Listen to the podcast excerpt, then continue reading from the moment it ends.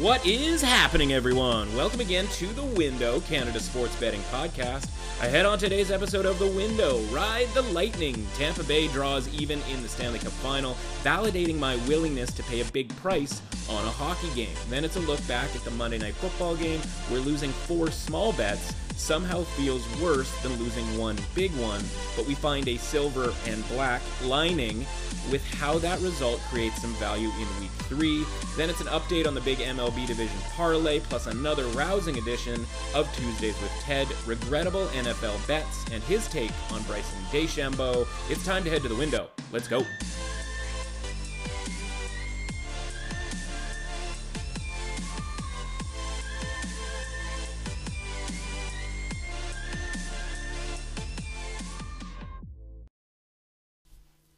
Welcome to the window. I'm your host, Matt Russell. And before we get to the Monday Night Football game, which of course is by and large everybody's biggest interest, we do have to address a little thing called the Stanley Cup Final Game 2.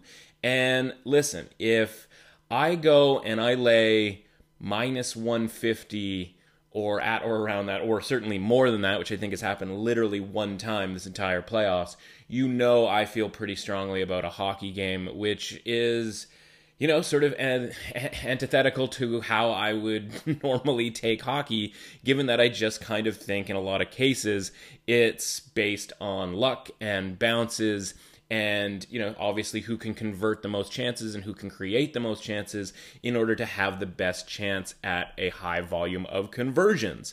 And you know talked about how the expected goals from game one were 1.36 for Dallas and 1.82 for Tampa Bay. And I certainly thought that that was at least going to be the case for game two. And that if Tampa could convert on the power play, which, you know, they're va- bound to do at some point here, that they were still a pretty good bet at a probability number that I had much higher than what the game line was. And honestly, surprisingly enough, uh, the Lightning and Stars were actually the exact same level, uh, or I shouldn't say exact same, but pretty darn close in their expected goals for and goals against five on five. 1.38, so actually a little bit better in game two for the Stars, and 1.76, so actually a tiny bit worse for Tampa Bay, but you still had roughly that same ratio of expected goals for and goals against. And so at least that kind of shows us through you know two games here small sample size that there's a consistency in how these games are being played out five on five now what happened last night was tampa was rewarded with some power plays early on in the game because they were playing you know downhill so to speak uh, you know and the stars were sort of on their heels and then they were able to convert those right into three goals. And then, of course, Dallas spent the rest of the game pushing back, pushing back, because this team just does not quit. Uh, of course, we had the standard offside goal getting disallowed and that whole scene. So, you know, happy to cash that. Felt a little bit closer than it needed to be, especially when you go into the first intermission, you know, 3 nothing. Um, but now we're back on even playing terms here. Again, my series price that I got at minus 179, where I talked about how the True price is closer to minus 220. That series price is now up to around minus 200. There's some minus 195s out there, which again, you know, i have said it before when I've been on sort of the underdog side. I still don't really understand why, after a 1 1 split, that these series prices go up in favor of the favorite, right? The underdog's already shown that they can win a game, and the series becomes a best of five, and that obviously helps the underdog. Um, but, you know, again, it is what it is. Uh, if you happen to have the Tampa series price at minus 179 and you're seeing now that you can get Dallas at a plus 175 or 180, and for some reason you feel like you've seen something in this series that would lend you to believe that Dallas can win this series, you do still have the option to come over the top and take Dallas the rest of the way. For me, again, just based on these numbers for the first two games here, with the expected goals for and expected goals against being about the same in favor of Tampa Bay, for me, I'm just going to let that go, right? I'm letting that ride. Uh, I, nothing's really changed for me. I still think the value is on Tampa Bay here uh, based on that 179 that I got before. So no reason to sort of change anything. Whereas you've seen me in the past, literally in the last series with the Dallas and Vegas matchup, going back and forth depending on sort of where the value was relative to the number that I could create.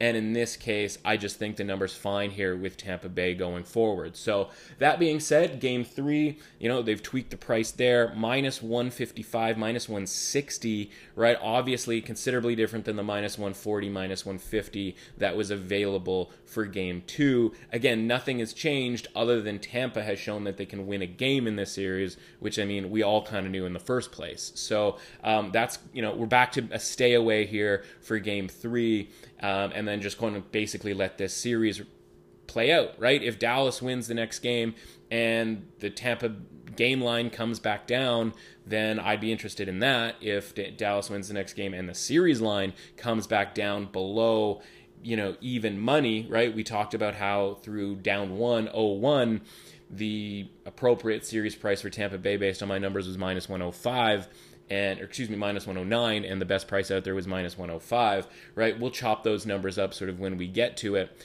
uh, if we need to get to it. And obviously if tampa wins then you know at two to one we're probably just riding out the rest of the series. So um, all in all right good result there. That was great. Blah blah blah blah blah uh, no NBA to talk about, so we can get into the Monday Night Football action here.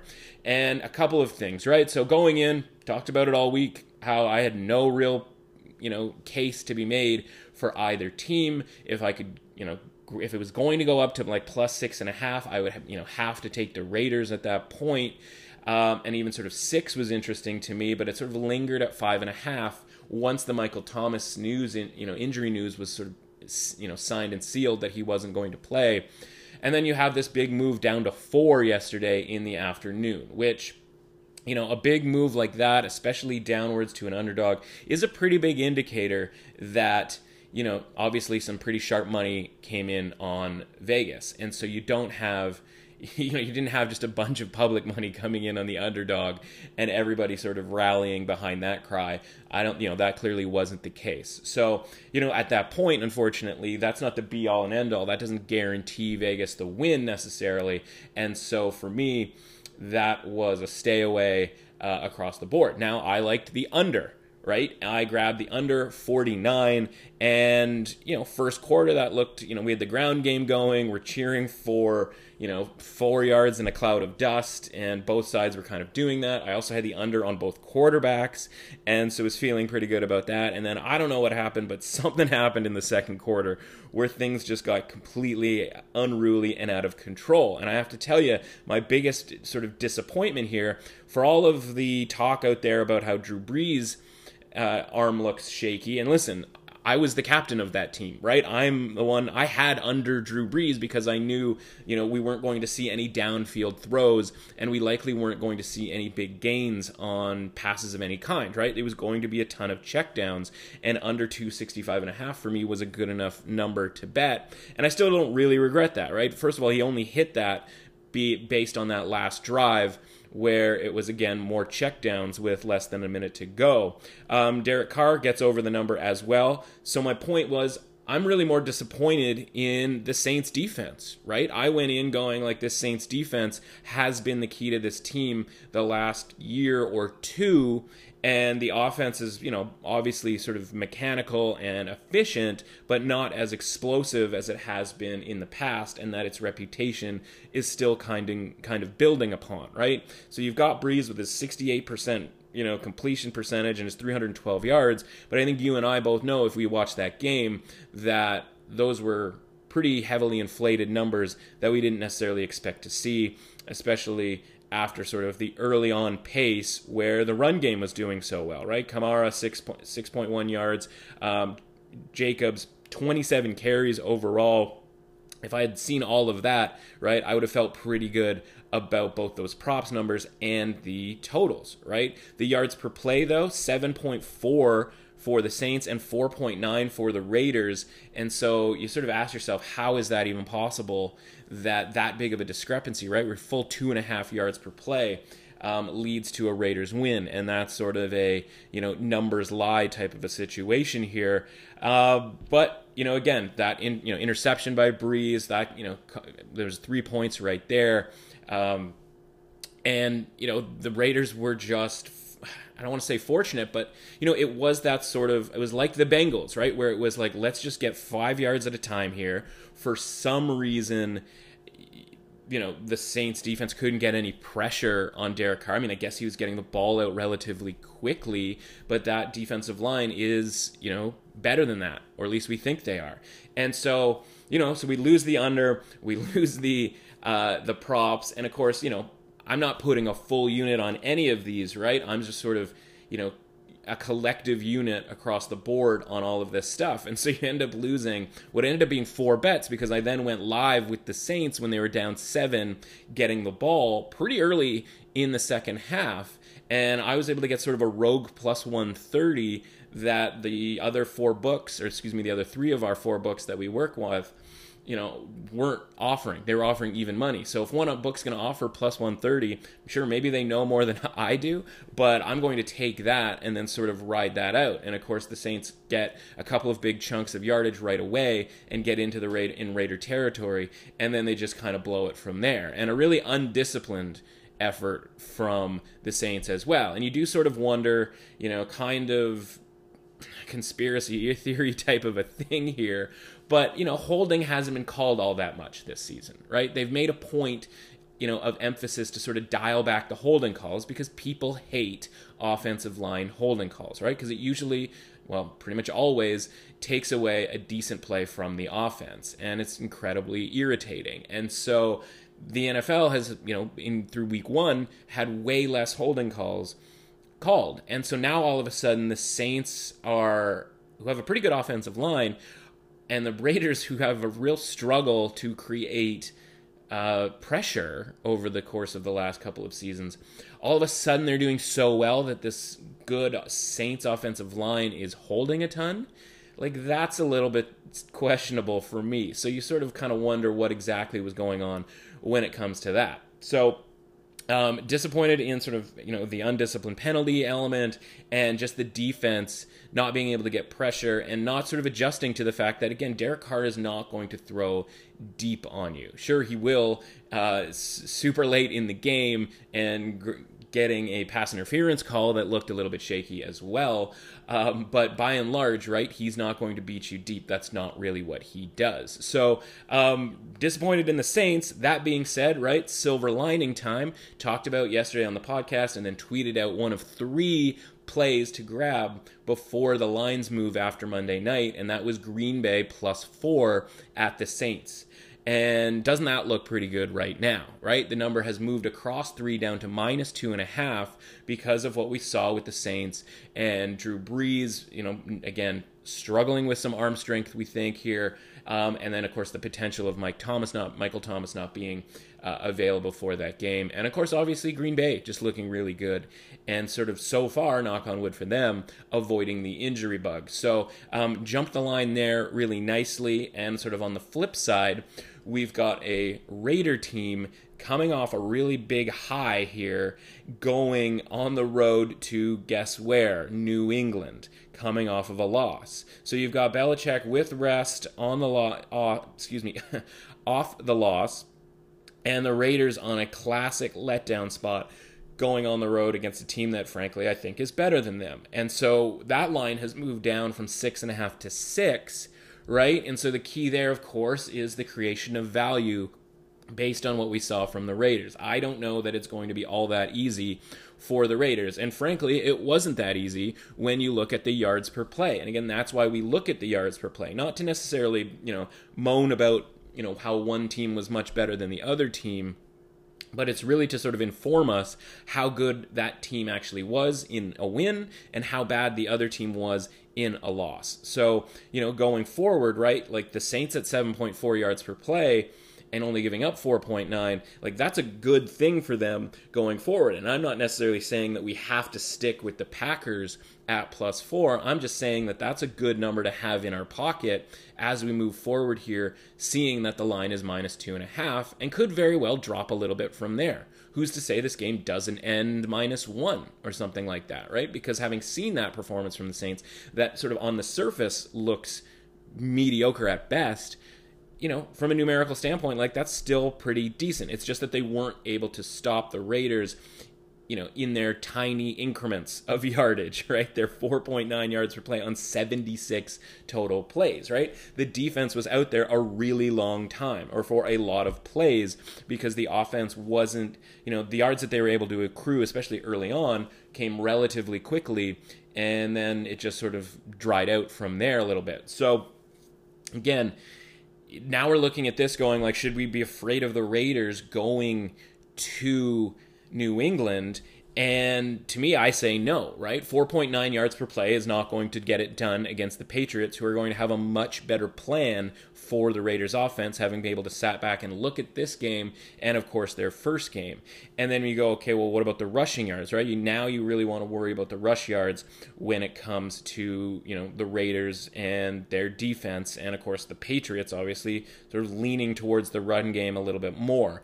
Um, you know, 6.1 per carry for Kamara and 4.7 for Murray. Did they run enough? Frankly, I don't think so, right? That's only there's only 16 carries between the two of them. You're going to get a lot more of that from from the Patriots than you are from the Saints. So I think we got bad matchup coming up here for the Raiders. We've got a a win that's sort of lowering the spread. Maybe we even get five and a half. Who knows? We've got the Patriots coming off a primetime loss. Not that they looked bad necessarily, but it's you know at least it sort of puts in the minds of people that they're beatable. And and you know just a terrible spot here for the Raiders. So there's you know sort of two things here. One, glad we waited on grabbing the Patriots because now we can see you know what kind of spot we're dealing with here with the Raiders from a scheduling standpoint and not being afraid to grab a minus six or hopefully a minus five and a half. And if it goes back to minus six and a half, that's fine too. But it just gives you an idea of you know how that number has changed based on really, you know, one result, which again, we cannot overreact to one result. We'll let the market overreact to it and we'll sort of go the other way with it, right? And so on the flip side, we've created this plus four with Green Bay that now we can go in and if we want to, we can grab the Saints here if they if we feel like they could bounce back and either shoot for a middle, we could come over the top with with the Saints.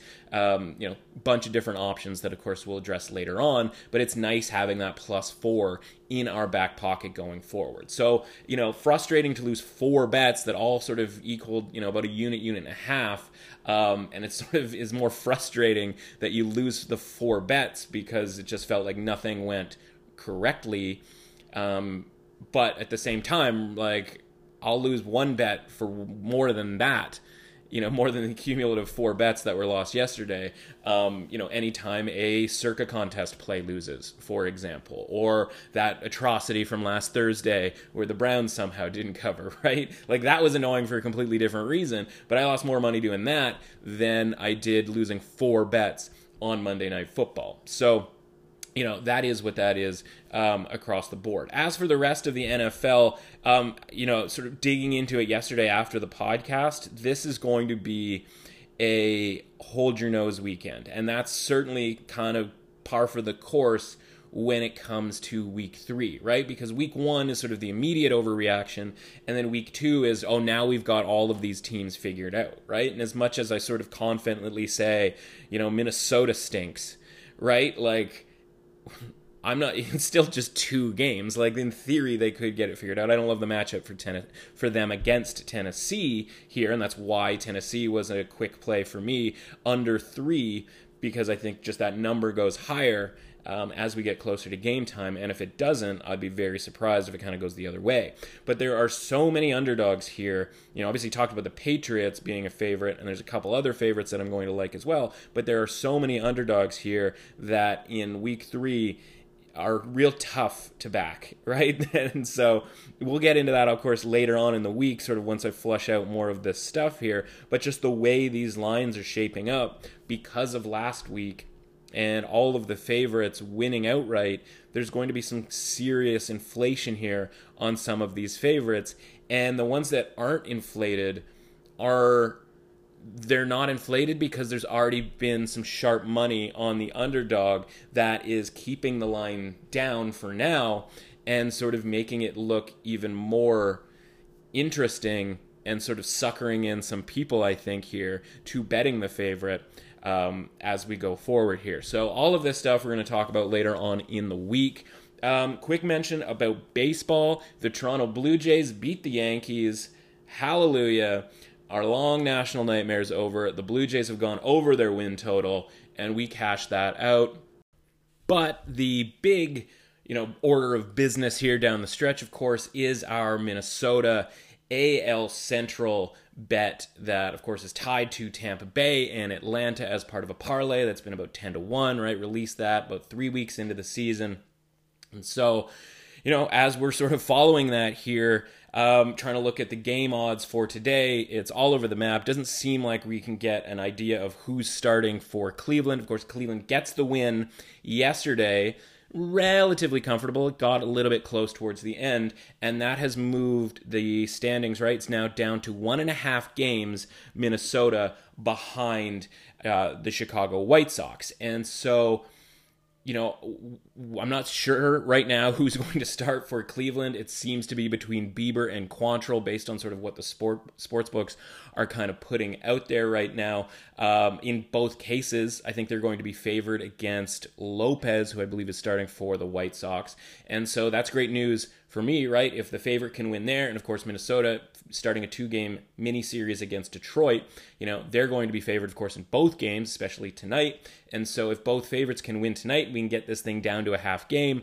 That's really awesome. So I'm not necessarily advocating, you know, grabbing the favorite in both. I'm just happy to be the favorite in both of those matchups. Um, given how some of the stuff went last week, where it kind of, you know, our deficits grew in you know both the NL West, which of course is long gone now, um, and the AL Central. Um, as for the rest of the slate, you know, again, between changing of pitchers and teams that are kind of phoning it in here with, you know, five or six games to go, like it's just not worth it. I'll sort of keep my eye on things with regards to sort of who's coming into the postseason hot and that kind of thing. But beyond that, right, like there just isn't any reason to sort of chase after some sort of baseball results that you know, could be pretty hairy here down the stretch because especially with some of these teams, you don't know like how much do they even really care about winning the division or where they end up seated in the sort of, you know, second place and the wild card and all of that kind of stuff because we're getting right into it. No wild card game. It's all happening kind of right away on, I believe it starts on Monday, uh, if not Tuesday. So um, that's it with regards to baseball. And then finally, with regards to the NBA tonight, right? Obviously, nothing going on last night, as I mentioned earlier. Um, but for me, right, this line has now ticked down to six and a half here. And I mean, listen, like I talked about how I made the 10 to 1 Nuggets bet before game two and was kind of brokenhearted when that shot went down because, you know, I don't really feel like the Nuggets have a chance to now win the series. And that's obviously indicated by the fact that their to win the series number is now 20 to 1. And so, you know, it's a matter of is are we just kind of kind of let that go, let that loss kind of happen, given that we won game two on the spread and just kind of take you know the the even Steven type approach there. Uh, that being said, Lakers minus six and a half when it was seven and a half. And again, what's changed, right? Again, all that's changed is that the Nuggets, you know, had a good second half push and were able to keep that one close and, of course, almost win it. I just, I mean, it's hard for me to bet the Nuggets. It's, it's literally impossible. I won't bet the Nuggets at plus six and a half. Um, so for me, that lean would be to the Lakers minus six and a half in that one, but it's certainly not necessarily a play for me. Um, in this one. So, um, talked about it in the tease, and you know it's Tuesday, right? So, we do what we do on Tuesday. It's some old fashioned sports talk radio with our own spin. Time for Tuesdays with Ted. Ted Ballantyne, how are you, sir? I like you calling it old fashioned sports talk because I, I think with that means, you know, coded is that this talk coming up is really going to be of no use to you whatsoever. Well, and I said you'll recall like that very first time that we did this, I said I led into it saying like I don't know if we're going to get any sort of sports betting value from any of this, but I think because I don't really plan to in a way. Listen, you know, people come here and, and we talk a lot of numbers all the time. We talk value. We talk about, you know, some relatively deep sports betting, you know, stuff. And sometimes we just want to talk about sports and have a laugh or two, right? And that's sort of where you yeah. come in every Tuesday. And you come and you talk me into the Jags plus eight, uh, uh, taking 10 minutes, just crafting a beautiful argument. And then I just take none of your advice. Well, and it's funny that you go right there because, and we haven't talked about other than to say, hey, do you want to talk some NFL, etc. Um, but I literally have written down still my just bitterness that you refused to believe me on the Jags for week one. and that was regrettable, I think you'd admit. So, did you have any regrettable bets from yesterday? Excuse me. Sunday. Um, I probably, the Jags were not one of my regrettable bets.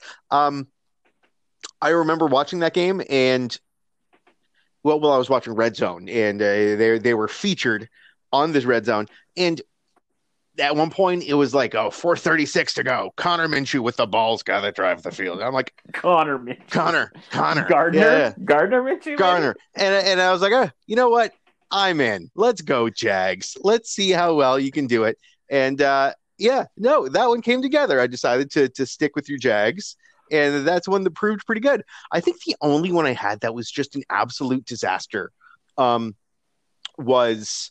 And uh, in our fantasy pool, you saw me for whatever reason reach for Matt Stafford early, reaching for my backup quarterback in the sixth round. And sure. um, uh, yesterday, my my Lions plus six did not go particularly well. Yeah, I, t- I tweeted about this too, and it was sort of I you know pre predicting it was waiting and waiting and waiting to get a plus seven. And I managed to get a plus seven and then tweeted out like I've waited all week to get plus seven with the Lions. I can't wait to regret that, you know, in four hours. and for the first hour, it was great, right? Matt Stafford's out there doing stuff. They're up fourteen to three. We got an old fashioned NFC North you know, probably a field goal type of a game here. Can Aaron Rodgers come back? And not only did he do that, but he scored a billion points. And you and I were both left holding the bag uh, on the Lions. But oh, I can't blame then, you for that. I'm watching them. I'm watching them go, and and you know how you're watching Red Zone, and it's like it's it's a majority of it is you know going live, bouncing back and forth between games. But as you bounce back and forth between games, and by the way, we need to talk about Red Zone a little bit. But as we bounce sure. back and forth between games, obviously you're seeing the other games show the highlights from around the league, and there was like a 10, 15 minute period there where I'm just seeing a bunch of Lambeau leaps into the empty stands. And I'm just like, is that the same one or was that a new one? And then it turned right. out it was, you know, it was all new ones, a multiple amount of times. And then all of a sudden, uh, uh my Lions uh, were not going to cover that six. Yeah, that uh, yeah, that was regrettable across the board. Can I tell you something? I've yeah. never watched Red Zone. I should like I've I I obviously have it as part of the sort of NFL Game Pass package. I have seen it. It is sometimes forced upon me because at halftime of whatever game, it goes to sort of the red zone guy, uh, Hanson, I believe is his. Oh, name. Scott Hanson.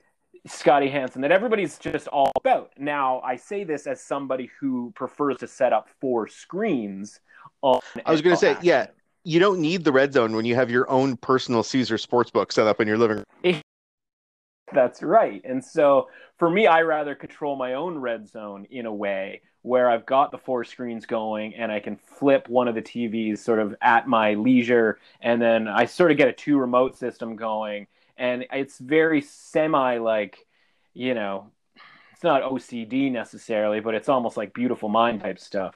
And so I just prefer, you know, sort of being in charge of my own thing. I've always said that I would be a phenomenal producer of that type of a channel, whether it was uh, hockey related, basketball related, or of course, like literally NFL related. Listen, I'll tell you, if you had Scott Hanson as your broadcaster, I think you could do anything. He is, without question, the world's most talented traffic cop. And when when you see, you know, occasionally the red zone pop along your, your TV when you when you see Hanson up there for those brief brief moments, he somehow knows what's going on right now in every single game. He's broadcasting from this like digital NFL hellscape from like 2011 for whatever reason. It just is the most atrocious looking little studio of all time. And I'm sure it's actually just a closet he's in. And he is just, you know, I, like you don't see him because it's usually covered by, you know, the games happening. But I just imagine he's in there just pointing this way and pointing that way and telling me who got hurt over there, who's in the red zone over here, who just made a big play over here. And it's just all perfect. And it's honestly mesmerizing just because of Hanson in there, just making things happen. Yeah, I think I could do it. There, there, I said it. I think I could do it. And I think, and I sort of say, listen, I'm not very good at really anything, right? Like I'm okay some stuff. And just because he has the role, and then there's the other guy, right, on the NFL, there's the NFL network version of this, just because they have the role, right, like most things in life, just because this person has the role doesn't mean they're the best at it in the world. I think that I, I'm to say I could do it. I'm not to say I could do it better than them, but I feel like I should be in that spot because nobody follows a million games at the same time as well as I do. And I sort of warm up to it on college football Saturdays, back when all of the colleges played at the same time, or college basketball Saturdays, where I've got, you know, four times the amount of games that are going on. Like people are overwhelmed by these 10 game, one o'clock slates. And I'm like, that's nothing. I'm used to 20 game slates in college sports on a Saturday. Like I'm kicking my feet up come Sunday in mid season, right? When I'm yeah. in mid season for mid October, like on on you know, here in Canada, Thanksgiving weekend in October, I got a turkey going in the oven and I'm following 10 games at once and I don't even blink. So, and you're somehow, you have the world's most elaborate, like self produced Excel sheet all happening at the same time on your computer. I don't even know what's going on there. Just typing in numbers with one hand, just to, you know, baste in the turkey with the other. It's all happening. That's right. That's right. So yeah, when these when you, you know you normal people watch uh, Red Zone, which of course is still an advanced move for most people, um, I sort of guffaw and go, "Listen, I'm, I am my own Red Zone." So you know what? Um, and it keeps you as a regular human too, because the red zone turns you into a football watching sociopath. Because like I'm watching a Sunday night game, and oh my God forbid, there's just one game on. It really is the worst. And, and just some poor guy, you know, they're they're sacrificing their bodies, and some poor guy twists an ankle or you know twists a knee, and he's on the field. And in my mind, after watching red zone all day, I'm like, all right, let's get this guy off the field. All right, pal. Yeah, let's, let's get to the other injury over yeah. uh, over in New York or like honestly, isn't there can isn't there a, a shot transition we could go to something else? This is really wasting my time. Well, so speaking of which, you know, Sunday night, right? Things die down, and yeah, you do have to sort of survive the million commercial breaks, right? And it never becomes more clear how many commercial breaks there are than on Sunday night football, where it's like kickoff commercial, you know, touchback commercial, et cetera, et cetera. So this Sunday night, we had a second sporting event that ended up being at, well, I shouldn't say as interesting because I'm obviously going to lean to the NFL across the board there. But you had, of course, the Denver and LA uh, game two. What was your watching setup for that? Because the Patriots and the Seahawks is a pretty good matchup. So I wouldn't say that you're going to just give up on the Sunday nighter as if it were, you know, Washington football team against the Giants or something like that. So, how locked in were you on the basketball game, if at all? I was. Basketball game was second screen. Basketball game was actually on the laptop TV. I'm not in a location at the moment where I have my multi screens, but a laptop screen it works just as well. So that's sure. where that was. It was muted. I wasn't paying that much attention to it. I was just kind of watching the score, if you know what I mean. Mm-hmm. Um, and football had the football had the main TV. I was just in the football groove, and and also of course the golf was on the second screen for most of the day as well. So it's you know what this weekend, and there was a lot of soccer on too. It's just it's almost too much. I know we all love this sports equinox stuff, but I'm I'm getting a little overwhelmed with everything happening at one time. It can be overwhelming. And listen, even as I say that I can watch a billion games or keep an eye on a billion games at once, that uh, that was rather intense. So, did you have a bet on the NBA game? If that's what your inference about watching the score on the yeah, on the I was just I was just in on Denver to cover, so I'm so I'm all okay. I'm happy with how this goes. Yeah, and that's it, honestly I didn't feel like good about it. Uh, this is this is one that I did not think was going to happen. But yeah, no, it, it was no. just a shot in the dark. Because again, like I talked about Jamal Murray being from you know close to my hometown, I'm like I'll support these Nugs, and they're uh, the first few games of a series they haven't necessarily been impressing anyone, but it, there comes a point where you just got to kind of ride with it. Yeah, and I, I, talked about it last week how I was staying away from game one because I think they know full well they don't need to win game one, or at least they think that they didn't need to win game one. But I was going to be on them no matter what happened in game two. So I'm good to see that we were both winners on Sunday night in that case. And so you also referenced the other big event, which was the U.S. Open, of course. And so, listen, you're a guy who is as much of a feel player as anyone I know. Uh, I you never know when I show up to play, sort of what your move is going to be that that day, whether it's around the greens, whether you know you're not using a driver, you're only using a driver. I don't know what you're up to. On, on we'll play it by ear, baby. Exactly. And plus, you are a stupid hat averse type of a gentleman. So, do you have the same visceral reaction to Bryson DeChambeau winning as everyone else? Like, what's where are you with uh, with Bryson? I have a few golf thoughts. When it comes to Bryson, honestly, it's I am, if anything, in it, it's the same feel I kind of have with Patrick Reed, where it's just a dude that's kind of an individual, and I like it. Like whether he's um, a fan favorite or if he has some kind of charisma, but he's kind of, you know, he's a bit of a heel through no fault of his own, other than just being a bit of a weirdo. But it like just that he's a unique dude. And I don't want to single out Justin Thomas because Justin Thomas is like right now my poster boy for just the elite generic PGA golfer. Like I know he's not, but he just kind of comes off like that. And right. Bryson is the opposite of that. So, it, like, I don't really love the dude, and I think his hat looks ridiculous. I hope he's trolling us with the hat, although I don't know if he has the self awareness to do that.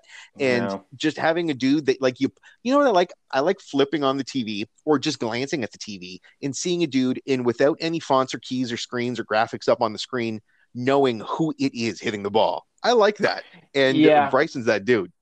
Yeah, and that's right like why tiger I shouldn't say why tiger was so um, successful but it really kind of was in a way where in like 1997 all of those guys looked the exact same right like yeah. i've watched uh, it was a couple years ago i remember watching like old you know Ryder Cup highlights, right? They would be like Ryder Cup week, and it'd be like, let's show the one from Brookline in 1990, whatever.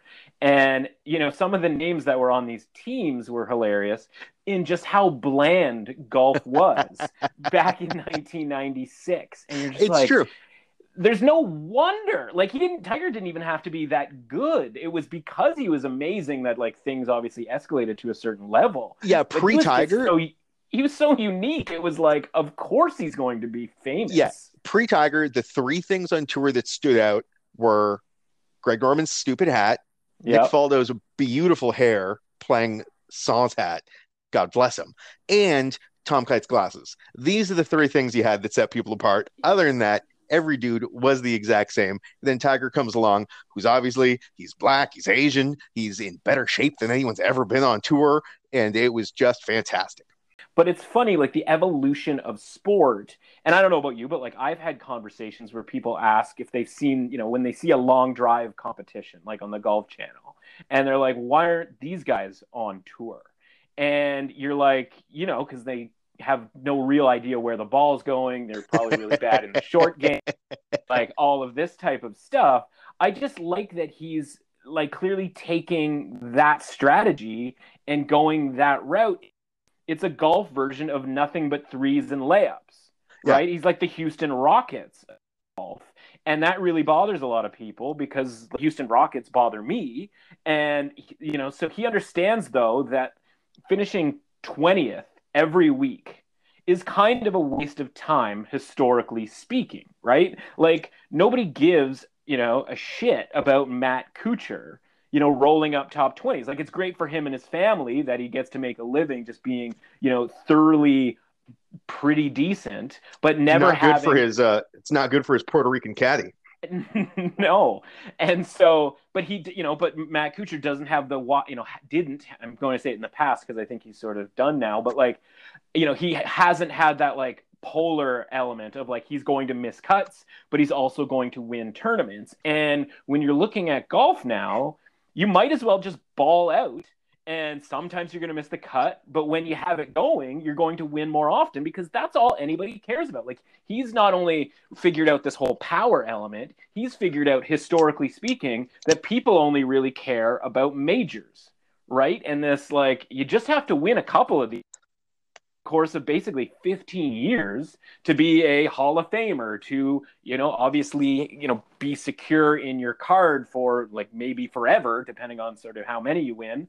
But like that's kind of the right strategy sort of getting into like oh he gained a bunch of weight or whatever. But he's like you know what? Like i'll do whatever it takes to go wild one week and be awful for two weeks and then wild again another couple weeks because that's what matters here because it's not like they need to be grinding out for a check every week because when you won a major back in 1996 it's like yeah okay you probably made what like 300 grand and like that's nice but like you still had to win some more tournaments and you still had to win some checks regularly. Now you win a major you win 2 million bucks. Like you're pretty set if you just win one of them and so What- like what from that see that- standpoint i think it's really cool I think DJ with the FedEx Cup won more than Greg Norman did his whole career or something. Yeah, so the Yeah. money is absolutely legit. And do you think has Bryson, you know, besides winning, has he has he talked about what his inspiration was or what motivated him for this change? Because when you start describing it like that, I think that he was just looking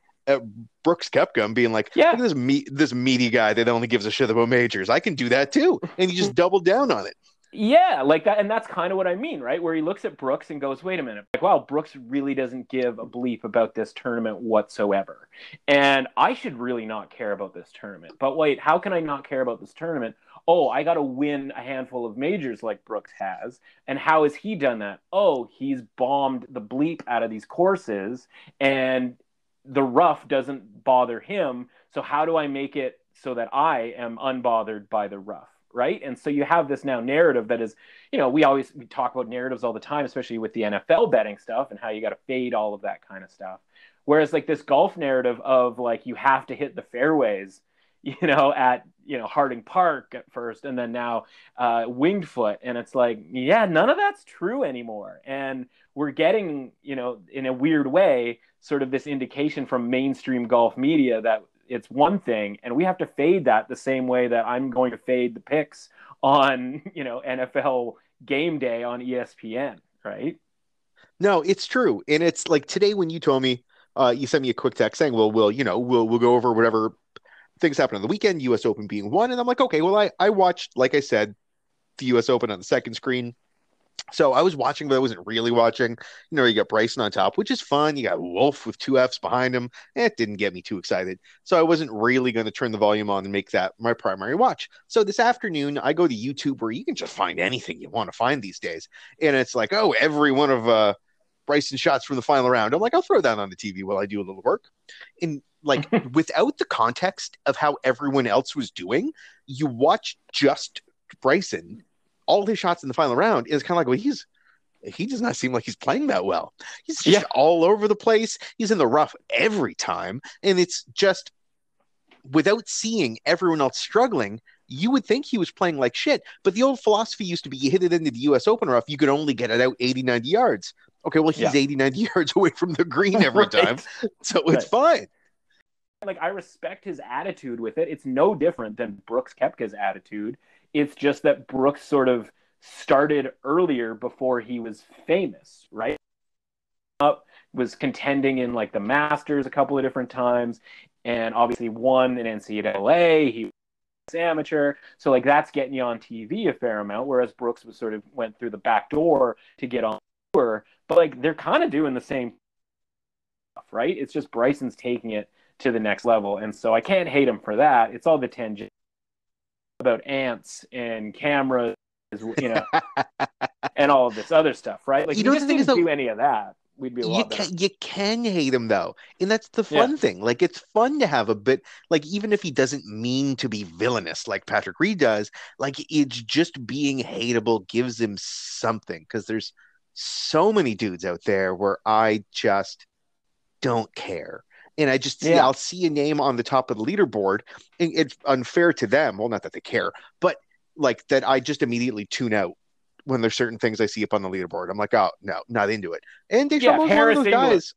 If Harris English is leading the tournament, you're like, I don't, I'm just, it's not. I'm out. Hey, how about this? Who would have guessed? Well, I guess if we if we really broke it down and thought about it, but golf without fans, um, I think it impacts the viewing experience in the in the negative way. And football without fans, honest to God, the fans could never come back. Other than it Absolutely. being weird looking at these brand new stadiums with no one in them. But just like I, I guess it's because there's very few shots in football where the crowd's even featured. But just football without fans, just not phased whatsoever. Golf and especially tennis without fans was just like, eh.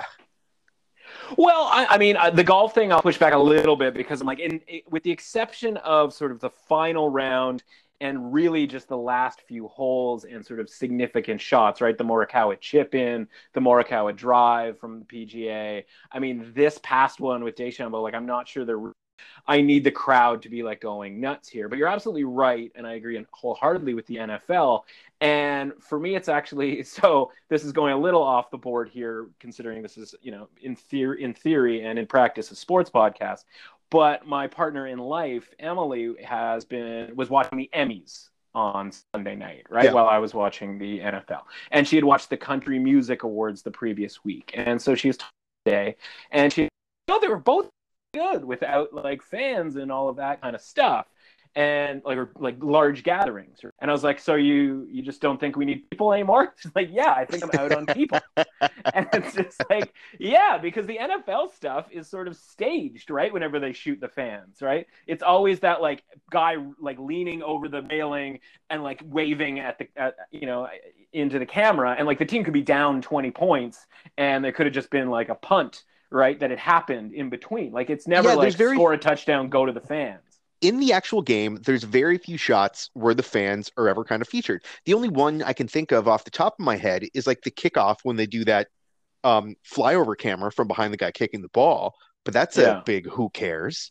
So yeah, I was just surprised. Like just like other than sitting and listening to the color commentator and the play-by-play guy sit and try to suss out how much of a difference the hard count effectiveness is with like with no fans. yeah It's like, oh, I think it's a big deal. I don't think it is a big deal at all. Like it doesn't Yeah. it doesn't even enter my mind. That was just a bloodbath of a Sunday. Holy smokes. Yeah, and you don't want to be the guy going like, I don't remember the last time, eh, you know, like, has there ever been this many injuries? As if like, you know, I track that on a week to week basis from like 2008 or something. But it's like, yeah, I mean that. I just don't know why it was this week versus last week, right? Like, if we were going to tie in the whole like didn't have a preseason, first of all, I would need guys to play more in the preseason to sort of legitimize that, and you know what I mean. And then it's sort of it.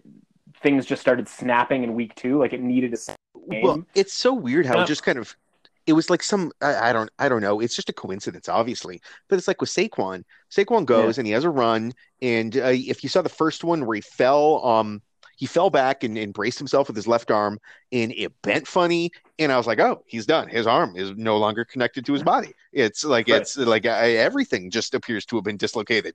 But no, of course he's good. He, he gets back up and he's in there like a, a, a play or two later, and then he goes and messes up his knee. And so, it's like, what are the chances of that? It's You just know- so football. Yeah, and in a very innocuous way, right? And, and in theory, on the on the turf, that's sort of the most I would say in the NFL, right? Like that sort of soldier field, long grass type setup isn't like the you know turf at MetLife where you know people are sort of complaining about that. So uh, Yeah, all in all, shit luck. super weird, super weird. Yeah, sh- yeah, exactly. Brutal luck. Um, but you know, I don't know. We'll see what happens here in week three with all regards to the injuries and that sort of thing. Uh, all I know is Ted Ballantyne's got all his limbs on yet another Tuesdays with Ted. Thank you, brother. Thank you. Always fun to get Ted's take. As for me, I'm at mrussauthentic on Twitter. Please subscribe, rate, and review the podcast on Apple, Spotify, or wherever you're listening. Until next time, I'll see you at the window.